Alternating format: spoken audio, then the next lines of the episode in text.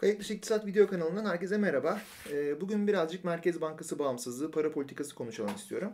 Şimdi itiraf etmek gerekirse Merkez Bankası bağımsızlığı, para politikası da benim temel alanlarım değiller. Makro iktisatçı olarak kendimi lanse etmeme rağmen.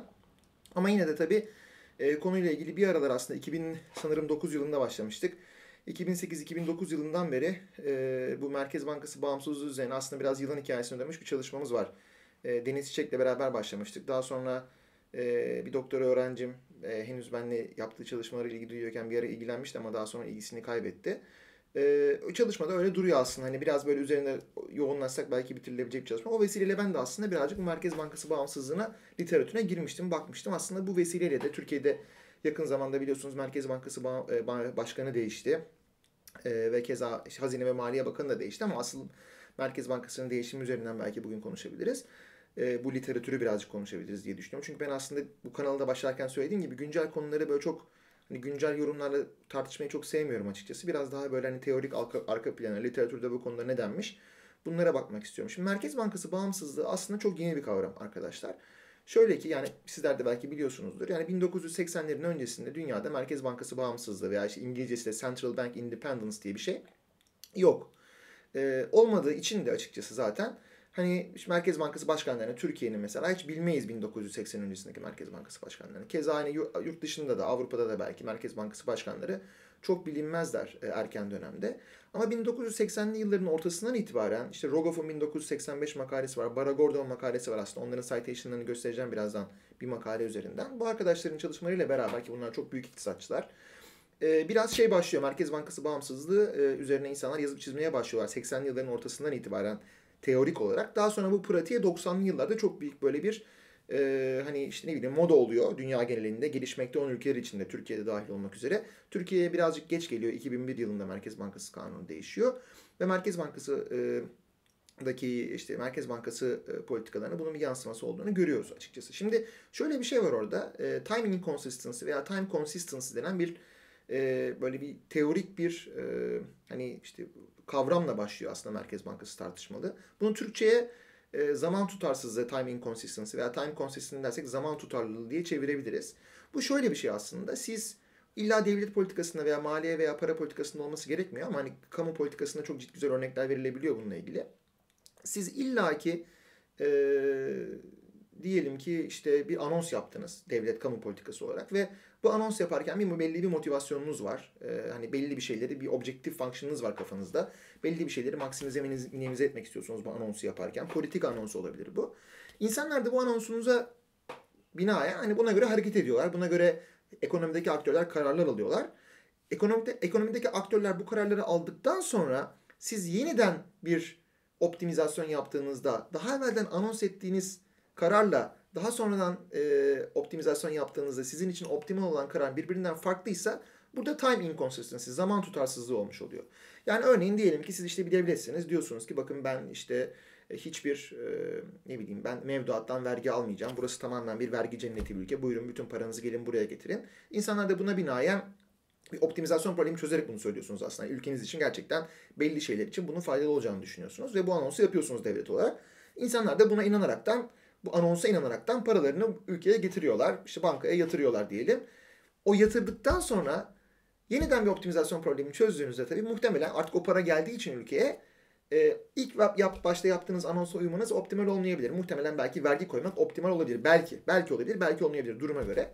Ama optimal değilse ve yeniden vergi koymak optimalse bu sefer o zaman işte orada bir time inconsistency olmuş oluyor. İnsanlar kararlarını vermiş oluyorlar ama siz artık ondan sonra yeniden bir optimizasyon yaptığınızda vergi koymak sizin için daha doğru bir şeyse devlet olarak orada bir zaman tutarsızlığı oluyor. Tabii insanlar da aptal değiller aslında. Rasyonel insanlar en azından aptal değiller. Bunu öngörürlerse de bir daha tabii ülkenize para getirmiyorlar. Ve daha kötü aslında bir e, sonuca gidiyorsunuz belki de.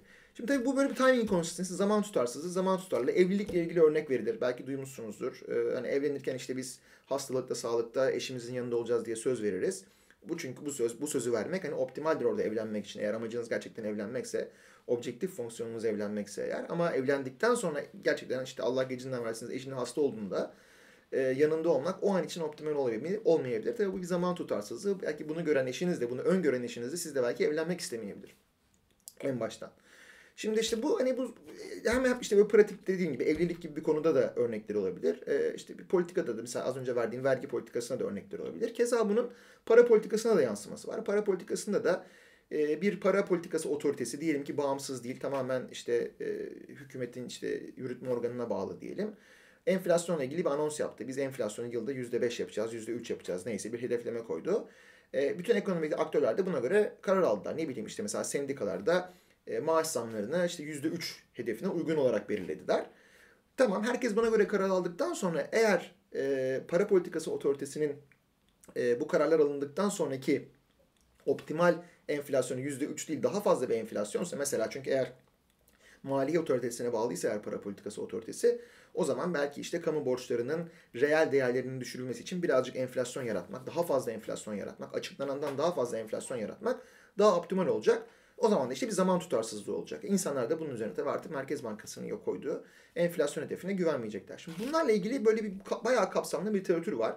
Ve bu literatür aslında işte 80'li yıllarda başlıyor. Çok popüler oluyor. En iyi dergilerde yayınlar yapılıyor vesaire vesaire. Ve 90'larda da pratiğe yansımaya başlıyor. Aslında çok güzel bir örneği şeyin. E, iktisatta genelde öncelikle böyle bir teorik gelişmeler yaşanır.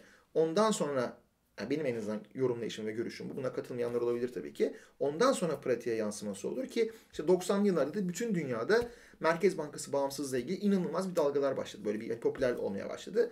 Türkiye'ye biraz daha geç geldi biliyorsunuz ve burada amaç şuydu. Eğer biz Merkez Bankası'nı bağımsız yaparsak yani para politikası ile maliye politikasını birbirinden ayırıp para politikasını tamamen bağımsız bir teknokratın eline veya teknokratların eline verirsek eğer e, bunlar hani e, bunların herhangi bir insentifi yok enflasyon yaratmak için. Çünkü hani bunlar ne bileyim maliye otoritesine bağlı değiller. Borcun değerini düşürmek istemiyorlar veya büyüme ile ilgili belli konsörleri yok. Eğer muhafazakar bir merkez bankası ise onu da tanımlayacağız birazdan. E, o zaman hani enflasyonu minimize etmekte en başarılı e, hani şey e, kurgu bu olur diye bir düşünce başlıyor ve bu tabii pratiğe yansıyor 90'lı yıllarda. Bu Merkez Bankası bağımsızlıklarının ölçüleri var. E, Alex Kukerman İsrail'den e, meşhur bir e, profesör bu alanda. Onun, onun çok sayıda çalışması var Merkez Bankası bağımsızlığı ölçüleriyle ilgili. Central Bank Independence Measures. Keza Bilkent Üniversitesi'nden bilinme yaptı hoca var. Onun ki işte Alex Kukerman'la ortak çalışmaları da var beraber e, bildiğim kadarıyla. Onlar da Merkez Bankası bağımsızlığı ölçüsüne e, epey yani o, o, o literatüre katkıda bulunuyorlar. O ölçüleri geliştiriyorlar. Tabii bu ölçülerin hemen hemen hepsinde 90'lı yıllarda çok büyük bir artış oluyor. Merkez bankalarının kanunları pek çok ülkede e, reforma tabi tutuluyor. Bağımsızlıkları arttırılıyor. Maliye otoritesinden, işte yürütme erkinden bağımsızlıkları arttırılıyor. Tabii bu mesela bazı ülkelerde bayağı tartışmalar yaratıyor. Özellikle İngiltere'de örneğin. E, İngiltere'de daha demokrasi konusunda hassas bir ülke. Onların bakış açısı şöyle. Aslında hani e, halka hesap veren e, yürütme erki oluyor ama e, sen e, para politikası gibi bir önemli bir politika aracını bu hesabı veren erkin elinden alıyorsun. Bağımsız bir teknokrata veriyorsun. O halka karşı bir sorumluluğu yok. E, sonuçta seçimde kaybedecek olan yürütme erki e, Merkez Bankası Başkanı değil. Dolayısıyla hani e, bu demokrasiye ne kadar e, aykırı, işte transparency'ye, şeffaflığa ne kadar işte e, uygun, demokrasiye ne kadar uygun tartışılır diyorlar. İngiltere'de biraz daha Bank of England, İngiliz Merkez Bankası'nın bağımsızlığı biraz daha geriden geliyor aslında diğer ülkelere göre. Bunu da kabul etmek lazım. Bu da bir tartışma konusu. Hatta Oxford Economic Papers'ta e, işte alandaki iyi dergilerden bir tanesi. Bu Central Bank Independence ile ilgili zannedersem 2000'li yılların başı 90'lı yılların sonu olması lazım. Bir special issue vardır. Orada bayağı bir Merkez Bankası e, bağımsızlığına giydiren yani olumsuz yaklaşan e, çalışmalarda var olduğunu hatırlıyorum. Şimdi Merkez Bankası e, bağımsızlığını aslında bir makale üzerinden size göstermek istiyorum. Bu makale Daran, Acemoğlu ve 2-3 e, tane de ortak yazarın beraber yaptıkları Brookings Economics Papers. Biliyorsunuz Brookings Institution Amerika'da önde gelen e, think tanklerden, düşünce kuruluşlarından bir tanesi. Onların bir tane de dergisi var. Daha ziyade böyle çok teknik olmayan, daha böyle politikaya yönelik, hangi politik olursa olsun çalışmaları daha bir uygulamalı çalışmaları basıyor. Merkez Bankası ile ilgili güzel bir çalışma var. E, Acemoğlu Hoca'nın, Darın Acemoğlu Hoca'nın ve e, ortak yazarlarının yazdığı. Onun üzerinden geçerek aslında birazcık size hani bu Merkez Bankası bağımsızlığının ve literatürdeki biraz daha e, detaylı olarak anlatmak istiyorum. E, çalışmanın başlığı When Does Policy Reform Work? The Case of Central Bank Independence. E, bu çalışmanın güzel yanı şu, bu çalışmada Merkez Bankası bağımsızlığının e, bir tahterevalli etkisi denen bir etkiye yol açtığını gösteriyor. Şimdi merkez bankaları dedim ya 90'lı yıllarda bağımsız oldular. Büyük ölçüde pek çok ülkede veya işte bazı ülkelerde biraz daha geç, bazı ülkelerde biraz daha erken. Peki işe yaradı mı merkez bankalarını bağımsız yapmak? İşte hangi açıdan işe yaradı mı? Enflasyonu düşürdü mü mesela? Hani en başta sorulabilecek soru bu olabilir. Çünkü en önemli hedef merkez bankalarında, pek çok merkez bankasında işte enflasyonu minimize etmek mümkün mertebe. Fiyat istikrarını sağlamak. Bizim de işte Merkez Bankası'nın web sayfasına girip bakarsanız orada kocaman yazar. Fiyat istikrarını sağlamaktır diye hedefi, öncelikli hedefi. Bu bazı merkez bankalarında değişebiliyor. Yani Amerikan Merkez Bankası'nın işte hedeflerini tanımlayan charter'ına baktığınız zaman orada e, stable price dışında yani işte fiyat istikrar dışında birazcık şeyden de bahseder. E, e, mesela işte e, istihdamın maksimize edilmesi veya işte mümkün olan en çok hale getirilmesinden bahseder mesela. Bu da bir hedeftir. Veya işte bunu yaparken faizlerin de e, biraz daha böyle stabil olmasından bahseder. Öyle çok fazla faizlerde zikzak olmamasından bahseder. İşte bu, bununla ilgili de mesela bir literatürü var. İşte merkez bankalarına daha fazla mı hedef vermek lazım? Mesela diyelim ki işte büyüme ile ilgili de bir hedef vermek lazım mı? İşsizlikle ilgili bir hedef vermek de lazım mı? Yoksa sadece bir şeye odaklansınlar. Çünkü aynı anda 3-4 tane hedef verirseniz bocalama ihtimalleri daha yüksek de denir mesela. Ama yok işte sadece fiyat istikrarına odaklandıkları zaman aslında sadece finansal e, kesime daha fazla biraz ağırlık veriyorsunuz ama işte aslında işsizliğe, üretime vesaire ağırlık vermiyorsunuz. Bu da doğru bir şey değil diyenler de vardır. Bu tartışmalı bir konudur ama e, hani en azından mesela şey diye bakabiliriz. Peki Merkez Bankası bağımsızlığı oluyor da ne oluyor? Yani işte büyüme düşüyor mu? Veya işte enflasyon gerçekten artıyor yani artmaya devam mı ediyor yoksa düşüyor mu? Büyümeyi de bir yandan düşürüyor mu mesela merkez bankalarının bağımsız olması? Yoksa büyümeyi olumsuz etkilemiyor mu? İşsizliği olumsuz etkilemiyor mu? Bunlara bakılabilir. Şimdi bu çalışmada güzel bir bulgu var. Ee, onu sizle paylaşmak istiyorum.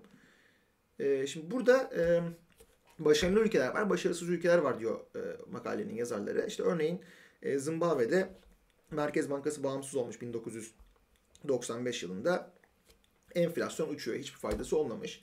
Ki aslında e, yani işte bu size bahsettiğim yılan hikayesine dönün dediğim çalışmada da biz birazcık ampirik dataya bakıyorduk. Yani işte Merkez Bankası bağımsızlığıyla enflasyon arasındaki ilişki nedir diye.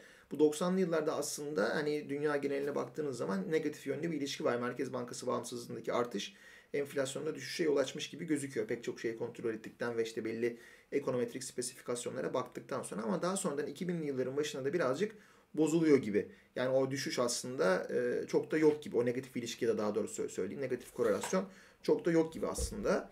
E, hatta bizim makalede onu kuruyoruz. Niye böyle bir şey yok diye. E, şeyler e, Acemoğlu ve yazarların böyle seesaw, tahterevalli istedikleri bir şey var. O da şu. E, belli bir politika boyutunda reform yaptığınız zaman başka bir politika boyutunu bozuyorsunuz aslında. Hani tahterevallide biri inerken biri artıyor anlamında. E, burada bozulan e, politika boyutu da yani düzeltilen politika boyutu para politikası, Merkez Bankası bağımsızlığıyla bozulan para politikası boyutu ise e, maliye politikası, kamu harcamalarındaki artış veya işte borçlanmadaki artış.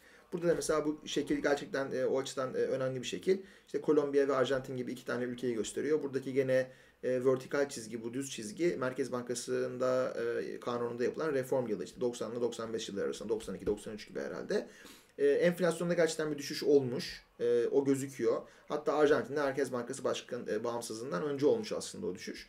Ama e, kamu harcamaları da Merkez Bankası bağımsızlığından sonra gittikçe de artmış. Yani dolayısıyla eğer siz para politikasını yürütme erkinin elinden al, alırsanız eğer işte yürütme erki de belli şeyleri finanse etmek için artık mesela işte kamu harcamalarını e, kullanmış, arttırmak için bir şeyler yapması lazım. Veya işte ne bileyim ben e, hani borçlanmayı döndürebilmek için bir şeyler yapması lazım. Yani o maliye politikası boyutunda artık para politikasının daki o senyoraj gelirini hani enflasyon yaratarak sağladığı kazancı kullanamıyor. Çünkü artık para politikası kendi elinde değil.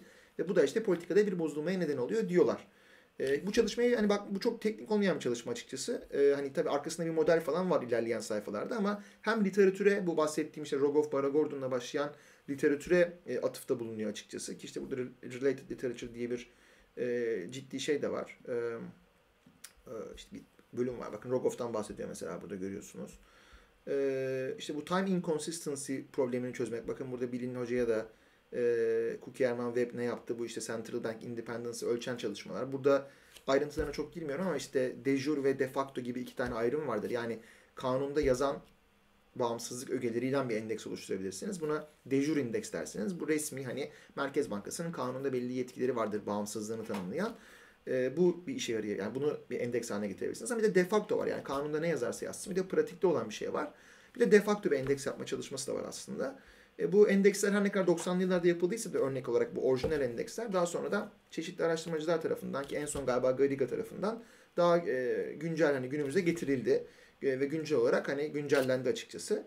E, ve genelde burada şeydir hani mesela buradaki fayda fonksiyonundan veya e, tabiri caizse kayıp fonksiyonundan da belli. Merkez bankalarına yani para politikası otoritesine şöyle bir görev verilir. E, şimdi genelde biz hani fayda maksimizasyonu yaparken teorik modellerde fayda maksimizasyonu yapıyoruz değil mi? İşte tüketim bize fayda getiriyor, boş zaman diyelim işte leisure bize fayda getiriyor. Onu maksimize ediyoruz tüketiciler olarak. Burada Merkez Bankası neyi maksimize ediyor, minimize ediyor diye sorabilirsiniz. Merkez Bankası enflasyonu minimize ediyor veya başka bir deyişle eksi enflasyonu e, maksimize, maksimize ediyor diyebilirsiniz. Yani enflasyonu minimize etmekle, orada bir minimizasyon problemi çözmekle negatif enflasyonu maksimize etmek de aynı şeyler zaten. Şimdi tabii bu şunu gösteriyor aslında. Bu çok konservatif bir merkez bankası. Ondan da bahsedeyim. Merkez bankası literatüründe muhafazakar merkez bankası. Daha az muhafazakar merkez bankası. Hatta işte belki belki biliyorsunuzdur Amerikan Merkez Bankası kararlarını açıklarken işte oradaki bazı üyeler Şahin oluyor. Bazıları güvercin oluyor. Şahinler biraz daha böyle muhafazakar merkez bankacılar. Daha böyle aman enflasyon olmasın biraz faiz arttıralım diyebilenler. Daha böyle sıkı para politikasına sahip çıkanlar. İşte güvercinler ise biraz daha tırnak içerisinde yani para politikası birazcık daha, daha böyle az e, sıkı olabilir. Gevşek olabilir yani biraz daha fazla gevşek olabilir. Daha az sıkı olabilir. Hani biraz daha belki işte üretime, istihdama yönelik bir şeyler yapılabilir diye ki orada az önce de bahsettim. Amerikan Merkez Bankası'nın bu tip hani charter'ında yazan hedefleri de var. E, istihdam veya üretimle ilgili bizde yok. E, dolayısıyla bu fayda fonksiyonu veya bu kayıp fonksiyonu burada yazan mesela. Burada sadece enflasyon konmuş tabii.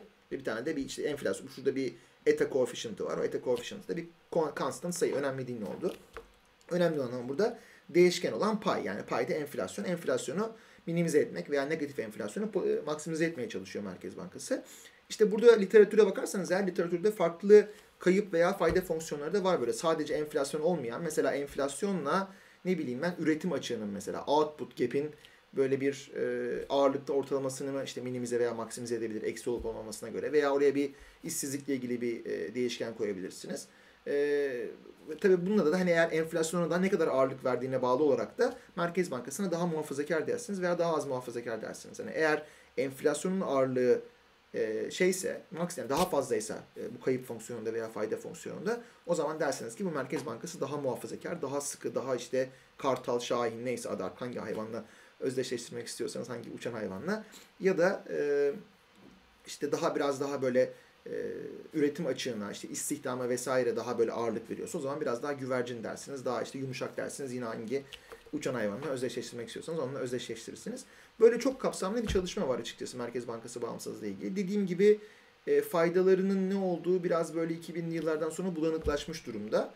E, hani ben dediğim gibi Türkiye'deki şu anda güncel hani atamalara, görevden almalara vesaire girmiyorum. Sadece e, hani bu hani siyasi olayları biraz da belki aslında bu pencereden e, yorumlayabilmeniz amacıyla açıkçası bu makaleden ve bu literatürden birazcık bahsetmek istedim. Hatta bir fıkrayla da bitireyim. Bu time inconsistency, time consistency daha iyi anlamak açısından. E, vaktiyle arkadaşım olan bir iktisatçının e, ofis kapısında olan bir karikatür vardı aslında. Bu time inconsistency'yi anlatan e, güzel bir karikatür. Orada şey vardı. Bir işte zaman makinesi mucidi var. Ve bu zaman makinesi mucidi işte birine iş yapıyor herhalde. Müşterisi var. Ona söz vermiş. 1950'ye götüreceğim seni zaman makinesini icat edeceğim diye. İşte müşterisiyle beraber e, zamanda yolculuk yapıyorlar ama 1950'ye değil işte atıyorum 1980'e gidiyorlar. Şimdi müşteri isyan ediyor. Ben sana 1950'ye giderim diye para verdim. 1950'ye gideceğiz demiştim. Sen beni 1980'e getirdin. Tamam sorun değil diyor zaman makinesi mucidi. Böyle bir karikatür. E, bu da böyle time consistency göstermesi açısından e, ondan da bahsetmek istedim en sonunda.